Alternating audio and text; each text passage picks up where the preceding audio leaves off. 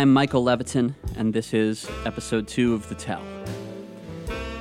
I don't give anybody themes uh, that they have to follow with their stories. Uh, these stories are not thematically linked, not at the uh, the live event or the podcast.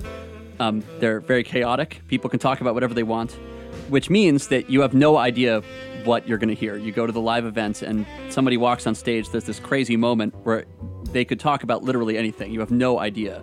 Um, it's really surprising. A story could start off being funny and get really tragic. You, you have no idea, or the other way around.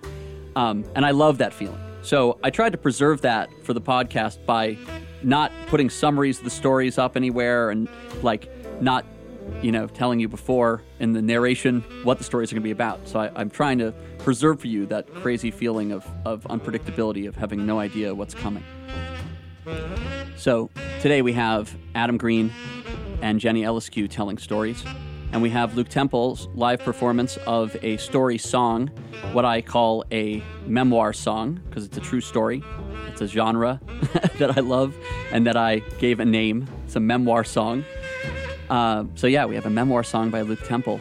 Uh, this is episode two of The Tell.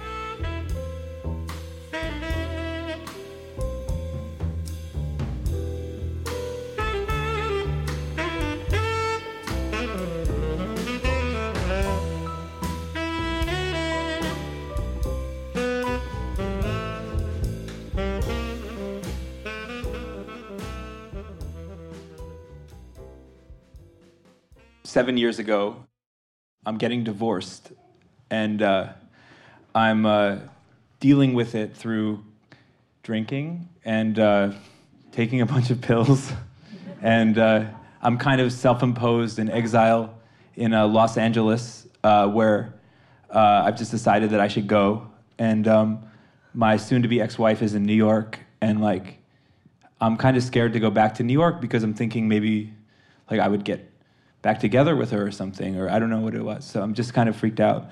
And I'm in, uh, I'm in LA, and uh, I'm actually sitting by a pool in a mansion because I'm like Kato Kaelin style, like crashing at some, at, you know, at this mansion, and um, no one's around.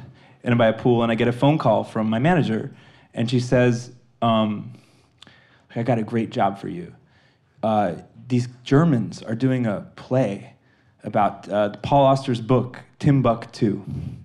Uh, and um, they're going to do a theatrical rendition. And, uh, you know, uh, they want you to write the music. And I was like, oh, cool. You know, I, haven't never done anything like that before. And she, they're like, she's like, and it pays $20,000.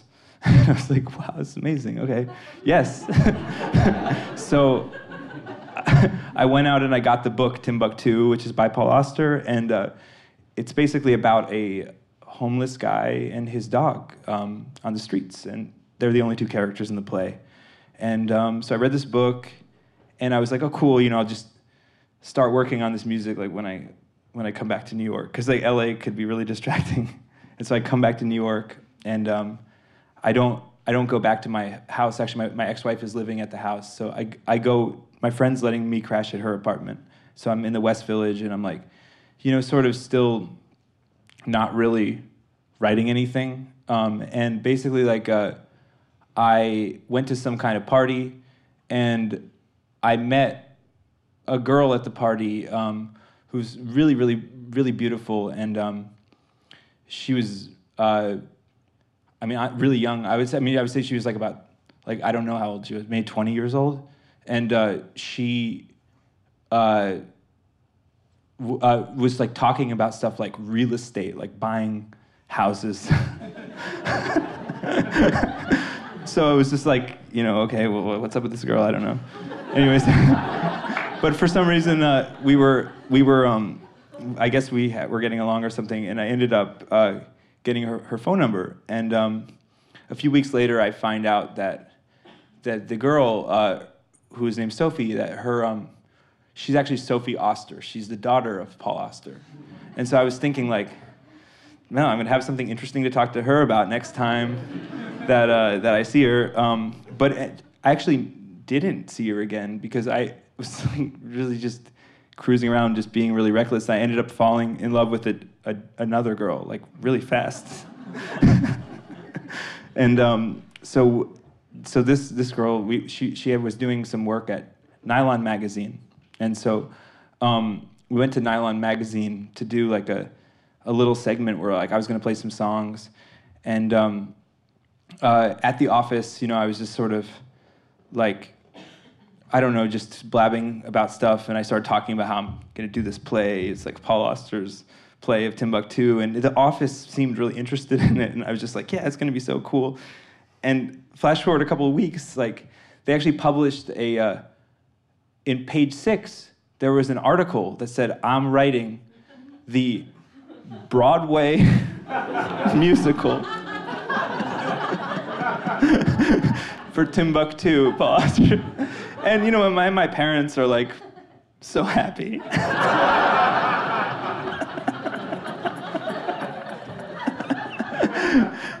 And you know, like, and the funny thing is, I, I haven't written any anything yet. so, uh, so, so you know, so I, I was just like, okay, cool, I'm gonna get started, you know, and I was not in a good way, you know. I was like getting divorced. I was just feeling really shitty, and like, I, I was, I couldn't write anything at all, and uh, and, and I was like taking different pills, like that would make you black out, or like whatever, you know, like and I, and I would do these writing sessions like with myself, like in my friend's apartment, like you know, it's the dog, like just I'm a dog or something, like you know, like stuff like that. The songs are like crazy, and, and so and so finally, I actually met with my manager, and I was like, it's cool, you know, I've been really. I just figured out, you know, you can't overthink this kind of stuff, you know. you gotta just like write, like you know, it's just I'm just hammering them out, you know. I'm just writing all these songs. So she's like, can I can I hear them? And so she she came over to, uh, to, to my place, and so I, I played her uh, two songs, and she was like, "These are horrible." She's like, "You can't, you can't do this." She's like, "I, I, you can't, you can't like give these to these, these guys." And I was like, "Why?" I'm like, "It's gonna be cool if we record them. It'd be, really, you know, it'll sound different." And she's like, "No, no, these are these are really bad." So, so she actually in front of me calls, uh, calls the producer of the play who's a guy named Franz. Um, and uh, so she calls up Franz. She's like, "Yeah, Adam can't do the play." So I'm watching her, and it's really fast. And I was like, "What did they say?" And she's like, "Oh, you know, they said they were disappointed, but like, you know, I got you out of it, you know." And, and so I was like, "Okay, good. Okay, so I don't have to do this stuff anymore." And so I was going on with my life, and all of a sudden, um, one day, my dad asked me um, about the Broadway play that I'm writing. and so I was like, oh no, it's cool. I'm, I, we, I quit. And he was like, you, you what? And I was like, no, no, I just, like, I'm out of it. I was like, we're not able to write it. And he goes, you want to be a quitter? He was just like, you want people to think that about you, like that you would go and you would quit professionally on people? And I was like, I don't know. He's like, this is your reputation in the business? You want this to... And I was like, it's Germany. I was like, I don't know. It's like, it's in... And he was like, he, he freaked me out so bad. Like he actually he like gave me like a talking to. And so I was like, I told my manager, I was like, we gotta get this job back. so she calls them and she's like, I got the job back. I was like, great, great, great. But still, I hadn't written anything. So now came this time in my life where I had to actually go play some concerts. And I went to Australia, and actually with Chris, who's up there, he's, he played drums. And so we go, we go to Australia, and we took a, a bunch of these like Flexeril pills on the plane and crashed out for like 12 hours. Like it makes you die.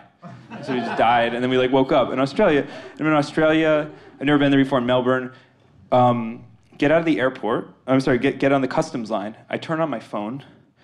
It's a text from my, my ex-wife. Um, call me. And then it says, do you, do you have, oh, sorry. I call her. She, she, and she goes, do you have a YouTube account called Smug Mug?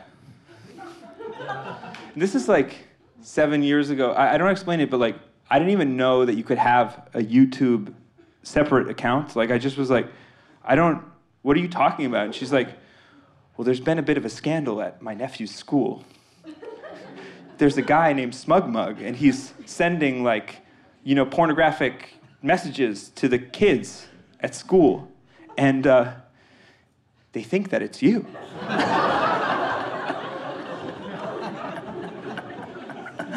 So I was like, what? And I was like, uh, you, I was like, well, you got, you got to clear my name.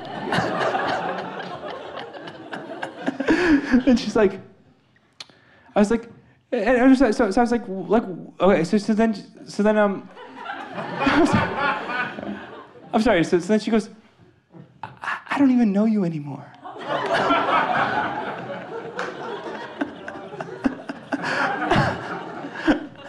Was like, okay, so an hour later, we get to our hotel room. There's a call from the, her nephew's mom. He's like, she, she, she's like, yeah, sorry about that. It turned out not to be you or whatever. Thanks. so now I'm in the hotel room or whatever. We, we have this place in Melbourne, and so we're like, um, so so the funniest thing is, so I had this room in this like in this weird like apartment that you can rent called Quest, and for some reason like magic was going on in there because like all of a, all of a sudden, uh, I started to write like the best music like I've ever written in my life. Like I swear, I don't know. Like, I, like I, the funniest thing is my, my manager had, and I forgot to you this. She had actually gotten them to agree that I could write the whole thing instrumental, which was actually like a really great move for her because like I think I was having a lot of problems with the lyrics and trying to be way too like square one about the lyrics. So uh, she said I could write it instrumental, and so I. Uh, I really like started to get inspired in Australia, and I'm just like writing all this stuff and feeling like really great and like um, you know, we came back to uh, to New York and we recorded this album of all this sort of like symphonic music that I wrote in, in Australia, and um, I was so excited about it, and I was like, I can't wait to play this for Paul Auster, you know, and um, there came the day when Franz was coming to New York to hear uh, to hear the music that I wrote, and so my manager was like, okay, cool, so here's the deal, it's going to be Franz Paul Auster and you are going to have this like this meeting where you're going to play these songs for him. And I couldn't wait. I was just like, okay, great. We got like carrots and dip and wine, and you know we're like all in, in, in her house, you know. and um, oh, so so Franz comes, and Franz, first of all, his name apparently was like not Franz. It was, it was just his like director name. But he came in with like this like I don't know how to explain it because I don't want to be like he was like had a big scarf and like European hair and he's like a man like I feel like he was a, he was a man of letters. like he was a very theatrical European guy and he he came with a like a boy like he, like his boy. Like no, I mean I don't mean like his boy. Like he came with like he had like a crony that was like this young guy that like was quiet the whole time. and so it was like, and so, so anyway, so we start sitting in there and he starts telling me about Paul Auster, you know, what kind of guy is he? You know, oh, he's like, uh, he's so stylish, you know, he's like, uh, it's not so much the way he dresses, it's the way he is. You know, he's like a just, he just looks stylish, everything he does. And I was like, oh, cool, I can't wait to meet him. And so, anyways, like, time was going by, he was not there. And he was like, I don't know what's wrong. I mean, like, you know, uh, maybe we should just listen to the record. And I was like, at this point, I was totally mortified because I was like, no, this is actually the thing that I really wanted more than anything was to play this guy, this music I wrote for his, for his piece of art. And so for me, that was like the main purpose of the night. And so they, they were like, no, no, let's just play it. So I was like, begrudgingly played him the record, which I mean, he deserved to hear because he paid me for it. so I played him the record. They really liked it. And then he's like, okay, cool. So now let's go to dinner. Paul will meet us there. You know, uh, uh, okay. So we go down to Soho. We go to this fancy restaurant. We're in this long line, you know, having a drink, whatever. Um, Paul Auster's not there. And so I was just like telling my manager, I'm like, what the fuck is going on? You know, like this is so weird. You know, it's like, and, the, and, the, and he's just like, well, he got, you know, his publisher knows that he's he's expecting this dinner, and I was just like, okay, well, how long are we going to wait for him? You know, and and um, he he just wasn't he wasn't showing up, and so like we, we go to sit down this table, and I was just like, this really is kind of a drag for me, and uh, uh, I just I don't know why I thought this, but I had this I just remembered in my head that like. this is the stupidest thing that you could ever think, but I was like, I have his daughter's phone number in my phone. it's like, the stupidest idea that's ever crossed a drunken man's brain. Um, but I was starting to be like, okay, well, I don't know. I just was desperate. I don't know why. I just wanted to know what was happening. And I texted her something. Uh, so it was like so obnoxious. Like I don't even know what it was. If we read it out loud right now, I'd probably die. But it was like something to the extent of like, "Hey, I'm doing this Paul Auster play music. Like, where's your dad? supposed to meet me for dinner. Well, why is why is he not here? something stupid, crazy. But she wrote back really fast, and she's like, "My dad is in France." And I was, she's like, hold on. Another minute later, and I'm looking down at the phone, you know, and these guys are talking to me at dinner. And I'm like, and they're like, she's like, my dad says there's no play of Timbuktu happening. my dad says, who are these guys? I was like, looking at my phone, like, who the fuck are you guys? you know, talking about how he looks. Like, I'm like, you guys have never met this guy. You know, and, and so I was like saying, I told my manager, I was like, we gotta get fucking over there. So we like go out and like we're like having a cigarette or something. She's, I'm like, we gotta get paid right now.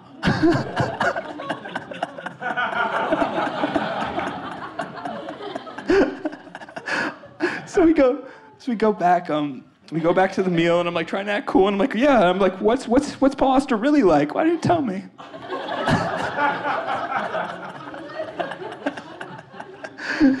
so, anyways, so we like we wrap up the dinner, and um, uh, okay, so so the, so maybe two days later, she actually texts me, and she says she she still hates me. I think probably even I don't know to this day, but she she does not like me.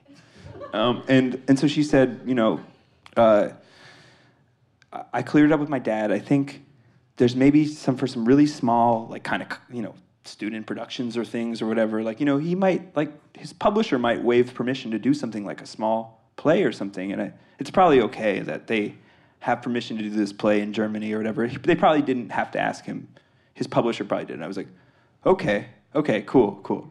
So anyway, so then that was clear. So then they, they said, well, I can come to see the play. Or more like I have to come to see the play. so they get me a, a ticket. And so I actually bring my girlfriend. We go to Tübingen, Germany to see this production.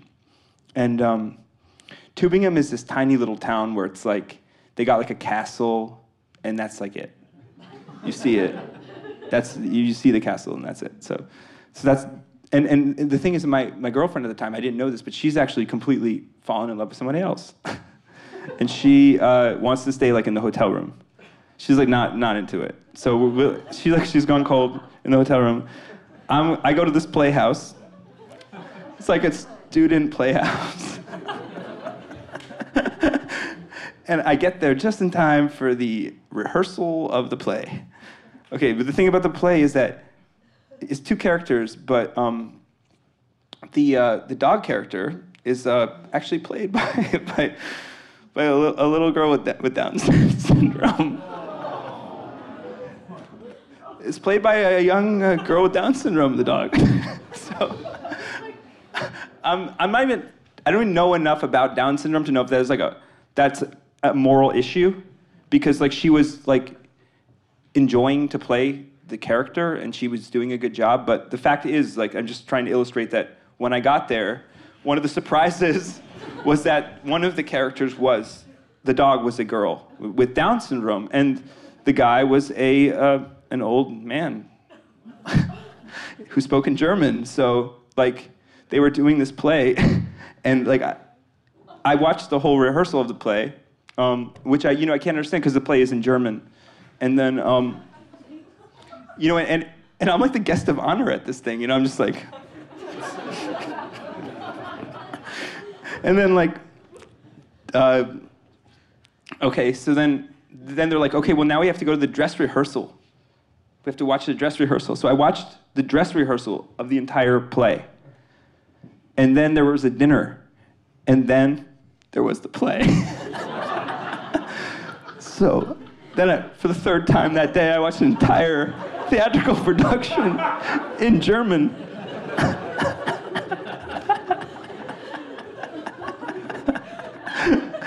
so so so it was so it happened, and like you know, and then as I was getting driven back from the from the play, there was like um, I was getting driven back by Franz's boy.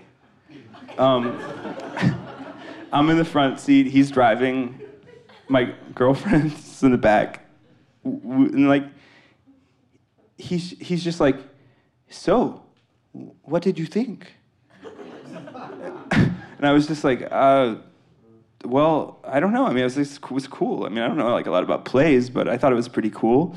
Um, you know, and I don't really speak German, so I didn't really understand it, but it seemed like everyone was doing a really good job, and it's just cool to be part of something like that. and he's like, hmm? He goes, I didn't like it.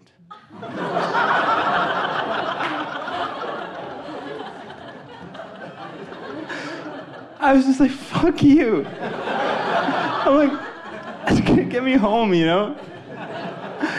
And so, I was like, so many, like, just bad things that happened um, in the course of trying to do this ridiculous thing, you know?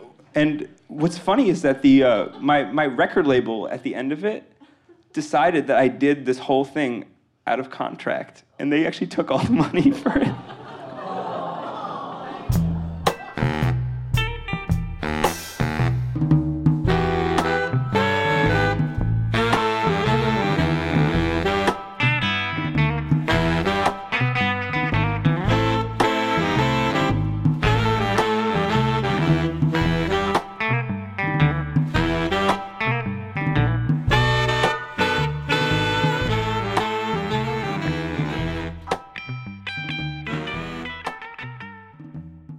This uh, this is actually a story about a story uh, that I wrote back in 2008 when I was writing full time for Rolling Stone.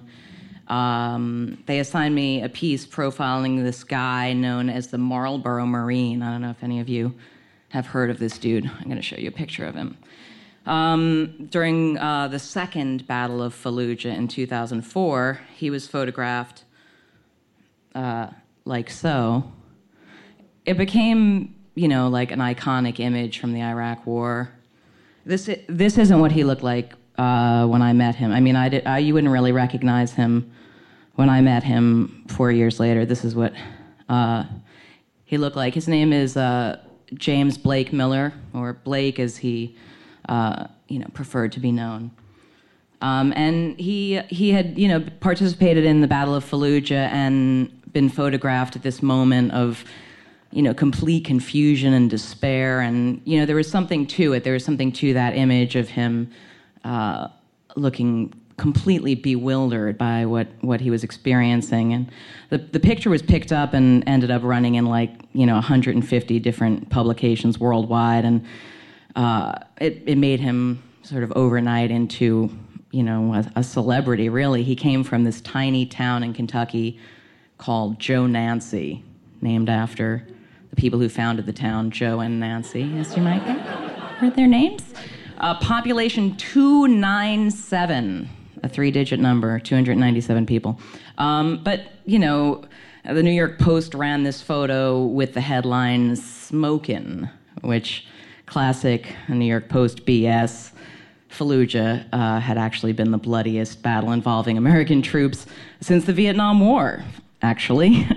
uh, with coalition forces losing uh, 54 killed and 425 wounded just during that initial phase of a battle that actually went on for several weeks, and we were definitely not in the classic sense of the term smoking.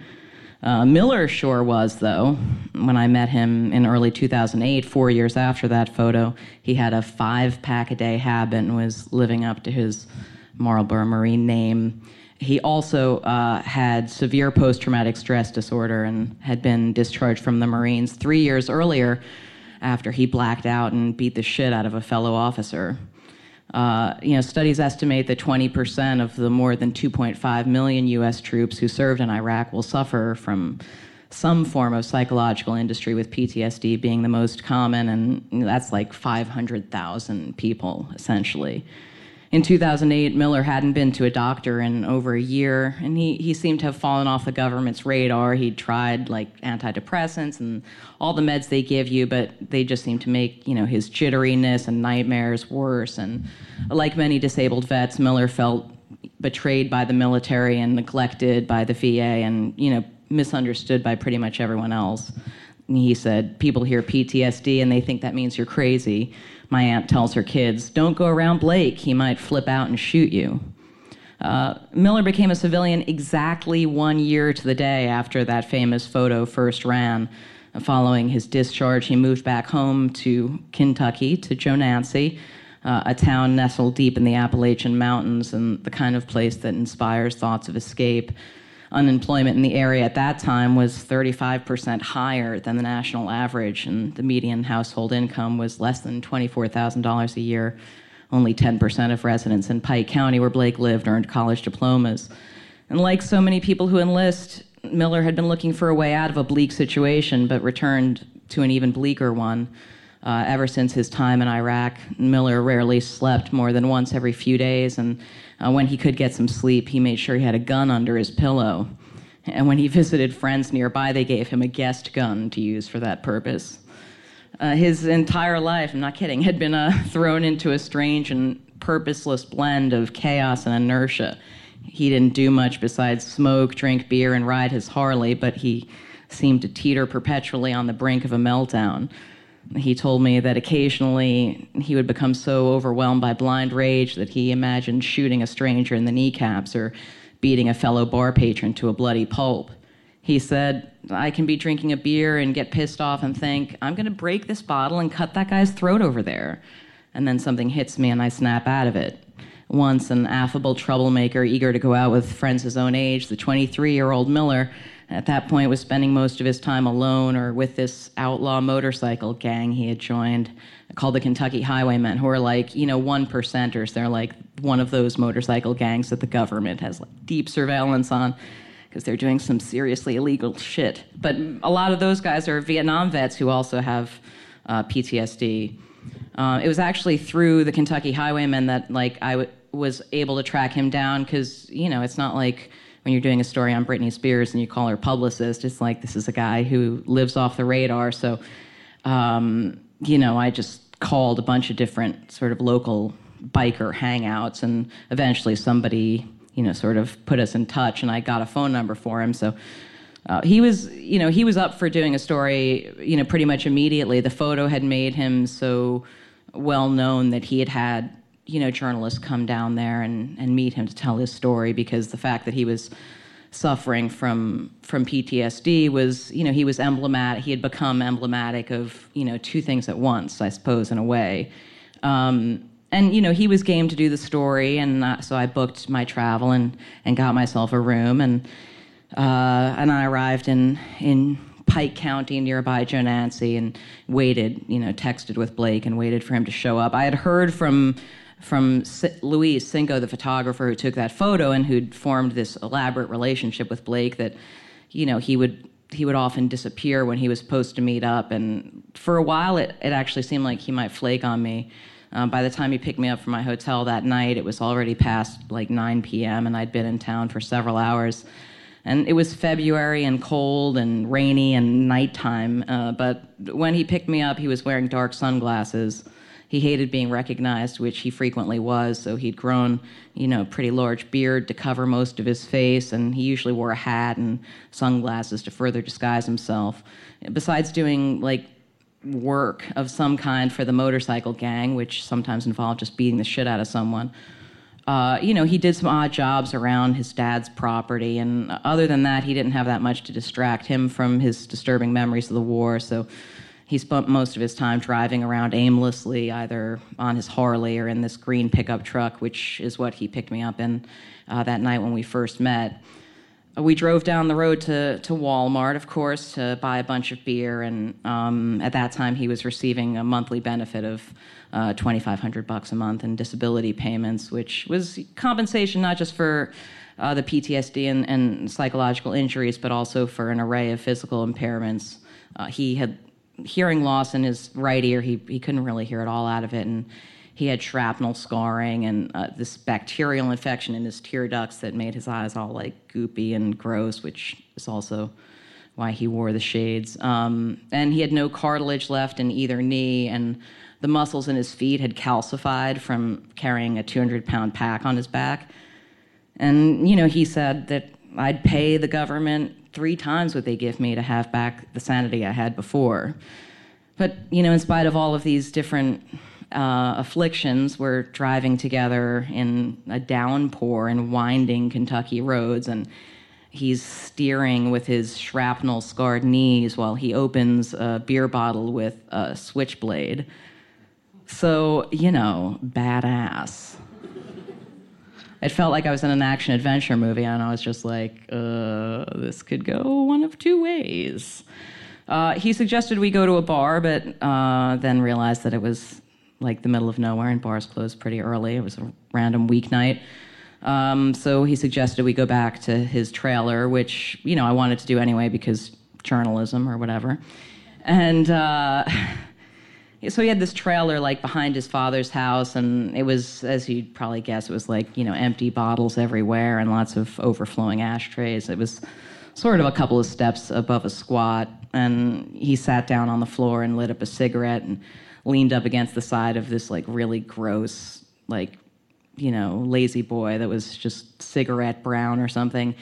Um, he said that that was his favorite spot in the trailer um, because from there he could anticipate any possible threat, you know, like keep an eye on all avenues of approach an enemy might take. He knew it was only seven steps to the front door, but uh, he sometimes worried whether he had enough gas in the truck to get out of there. He would sit there cycling through procedures the Marine Corps drilled into his head defend, reinforce, attack, withdraw, delay. He told me he wished, you know, someone had told him there might come a time when all that shit you learned, you might not be able to turn it off. Uh, he turned on the television and, and, flipped quickly past CNN, which earlier that night had broadcast a debate between Barack Obama and Hillary Clinton, 2008 style. Uh, he said, I don't care much for the news, but I hope like hell Hillary wins. I just think she's a bad bitch.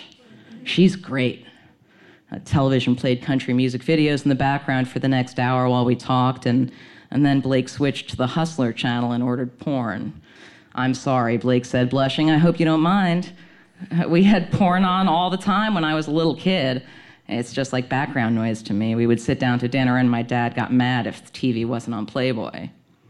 In spite of all of Blake's candor, there was one thing at the end of our first night of conversation. He said that he wanted me to keep off the record. He didn't want me to mention that he smoked pot. He was worried his dad would be pissed, which seemed so random to me. I said it was fine by me. We'd smoked a bunch of pot, obviously. Uh, after all, he had revealed so much already of so much greater, you know, honesty and depth that it didn't seem like that big a deal to just sort of leave it between us. Um, and as it got later, I decided to break off our conversation and continue the next day. I told him I th- thought it was time for him to drive me back to my hotel. And, and then as I stood up, I realized that I was really fucking stoned. I like, I don't know if Kentucky weed is, you know, notoriously insane, but the people here who know me know that I can smoke quite a bit and feel fine. But it kicked my ass, and I guess I must have been having, you know, like a whitey, as they call it, where you're just like, whoa, I might barf, I might faint, and I stood up, and he he sort of noticed, and you know, I sat back down on the couch immediately and was like, whoa, what the fuck, um, and uh, you know, he had told me that he had a guest room and that you know. Luis, the photographer, had stayed in the guest room and it was chill, but you know, come on. I wasn't. It's not like I was going to stay in that guest room. That had never been the plan. But then I was having a whitey, and so I figured, okay, well, you know, he said you can if you want to go lay down for a minute. So I, I go into the guest room and and uh, you know he offered me blankets, and I was just like, it's fine. I just need to lay down. I was so stoned in my clothes and just laid down, and he left and closed the door behind him, and and then I was just so stoned, just laying there in the dark, like feeling kind of embarrassed, but just trying to kind of de-stone myself. Um, and I could hear him because it was a trailer, so the walls are kind of thin. And he'd been getting all these texts and phone calls from some chick that he was trying to like meet up with at some point. I was really hoping he wouldn't have a girl come over like to fuck him while I was having a whitey in the other room. And um, since he ha- couldn't hear out of one of his ears, he had to make all of his calls on speakerphone. So I was like in there just freaking out and listening to what was going on. And the he, he got voicemail repeatedly, and then some more time passed, and uh, I hear a knock on the door of the guest room, and I was just like, "Oh God, no! What is this?" And he opens the door, and and uh, he says, "Are you awake?" I'm like, "Yeah." And he, he says, So I called some people and, and, and no one's around. So, so I was just thinking, maybe, do you want to fuck?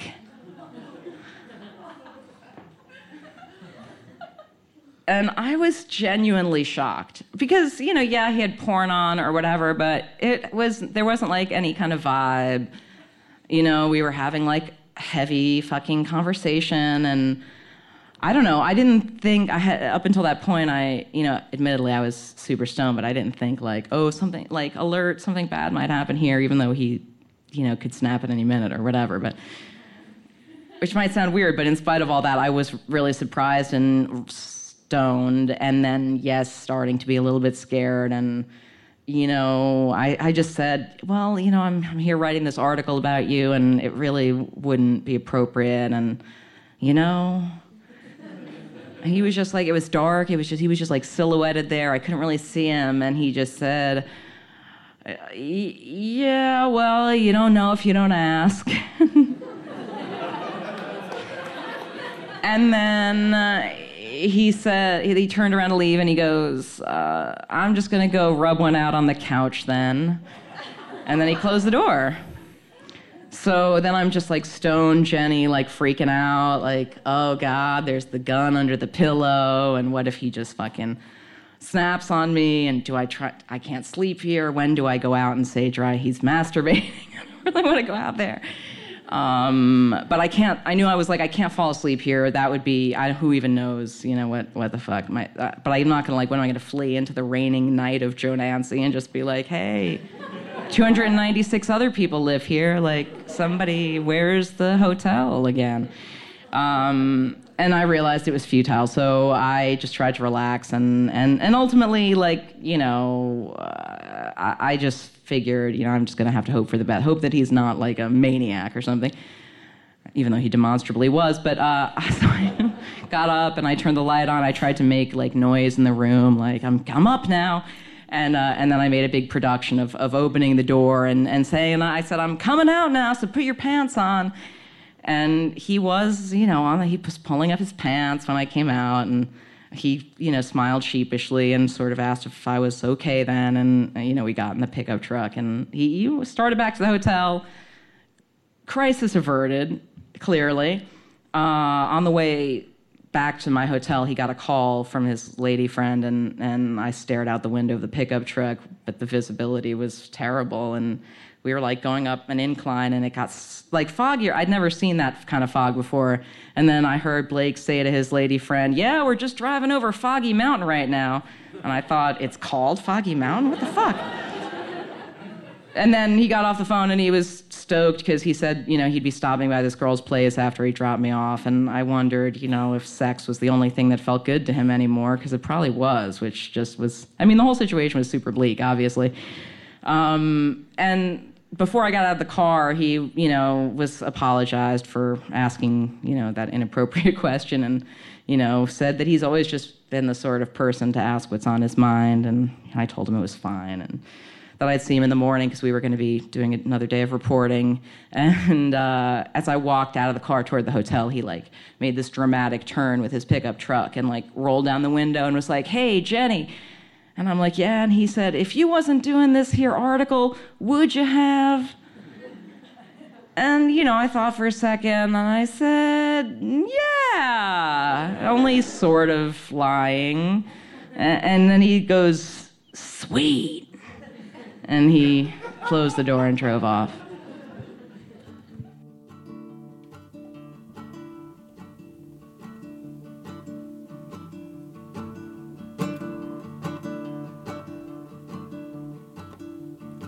Marianne started her life in Ireland to a very young mother who couldn't provide. Even very young, she was good and quiet. Her teeth grim brown from a poor person's diet.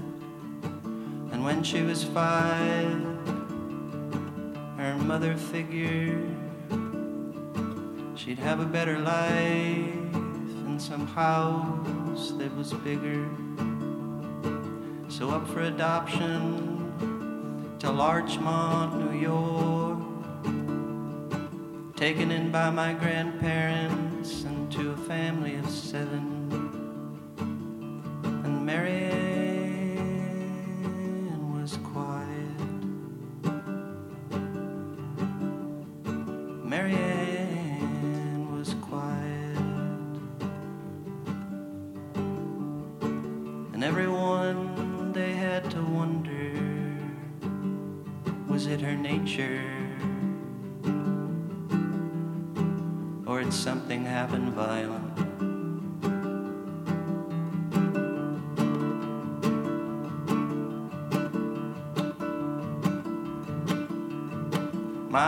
Was older, the only one born of blood. She knew things that only she understood.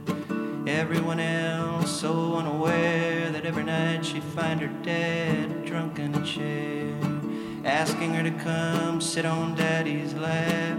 Alcoholism and all of that crap. Who was to say if Marianne suffered the hands of her father as did my mother? No one to tell, 1950s, no one taking the test. What happens at home is a family's business as far as everyone was concerned. She was their perfect little Irish princess.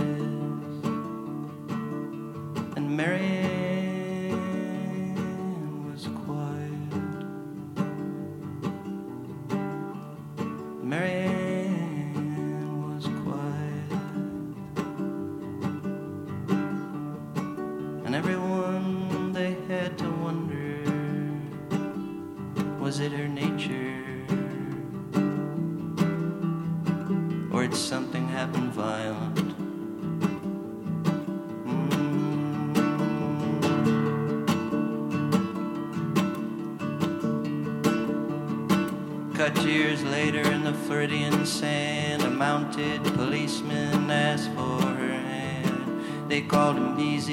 cop on a horse. He had a walrus type mustache and a muscle car. They had two daughters at 18 of age. Beezy had pictures of girls, his daughters same age. Marianne taught high school, her kids really liked her, but they all felt something nervous inside her. Then on a Monday, getting ready to go in, she felt the four walls quickly rushing in. She called the doctor to come and see. He said she was overworked and gave her something to sleep.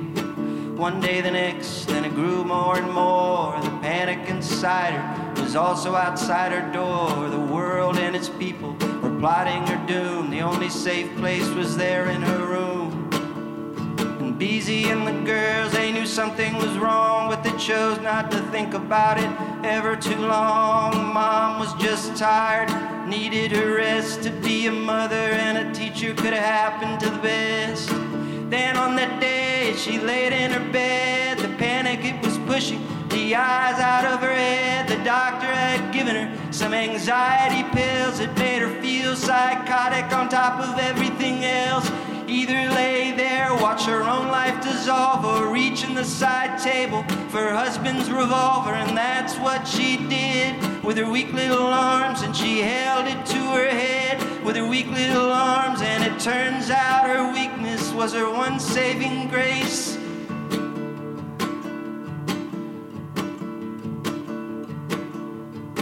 And the gun jerked instead of entering her brain went through her face.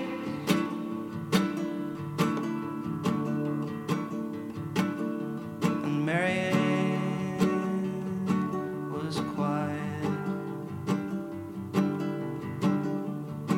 Marianne was quiet.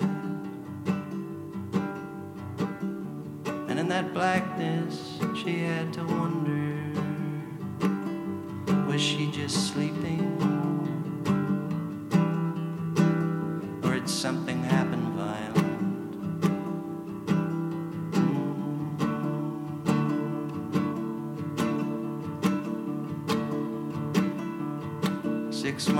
Later, she had a new face. The doctors had put in a new one in its place. We went down to visit at Thanksgiving time. We hadn't seen her since the accident. We didn't know what we would find. To my surprise, she seemed better than ever. A new confidence and a face put together. Still, she was quiet, but not quite as weak. There was a lift in her posture and something clear in her speech. And as we felt, flew home, we felt a little bit strange, and how we found the whole thing arranged. But who is it for us to say what it takes for someone to find their own worth and will to go on? And as for the future, who knows what's in store? But our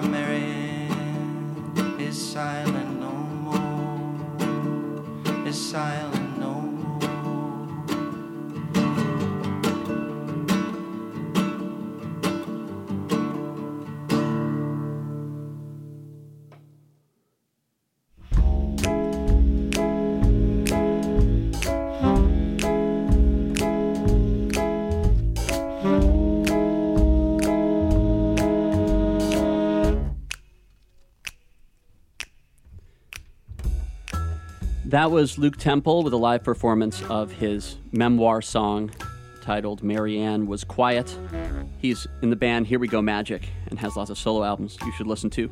Um, before that, you had a story by Adam Green, um, who you might know from The Moldy Peaches and his many solo records, but I would really recommend seeing the movie he wrote, directed, and starred in, Adam Green's Aladdin.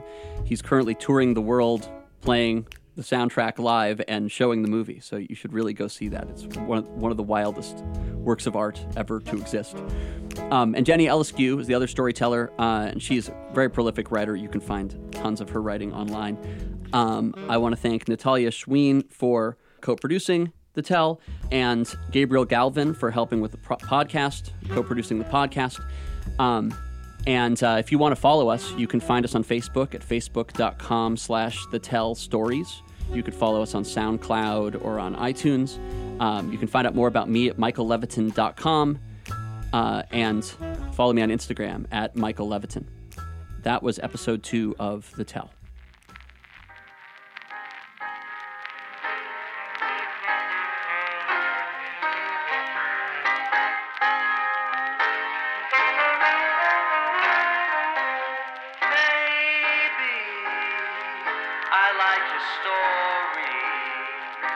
Story you won't tell.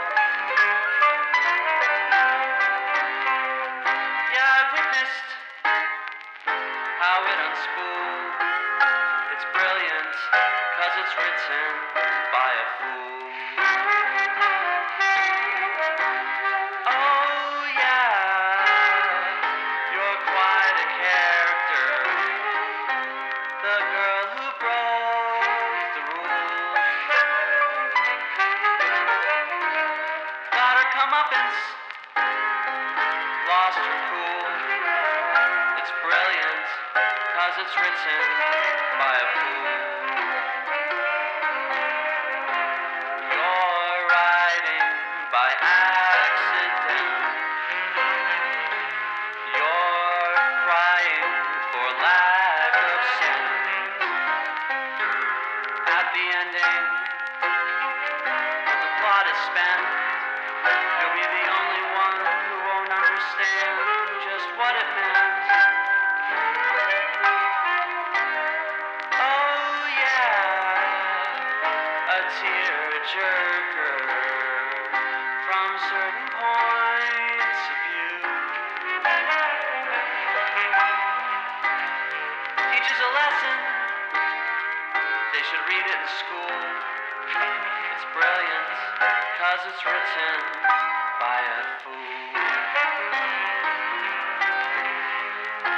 I'm reading between the lines. I'm peeking between the blinds. I'm seeking a fitting rhyme about what a tragedy it'd be if you were mine. I don't care about your grammar twists and turns. Are you a genius or a dunce on a stool? It's brilliant, cause it's written by a fool. It's brilliant, cause it's written by a fool.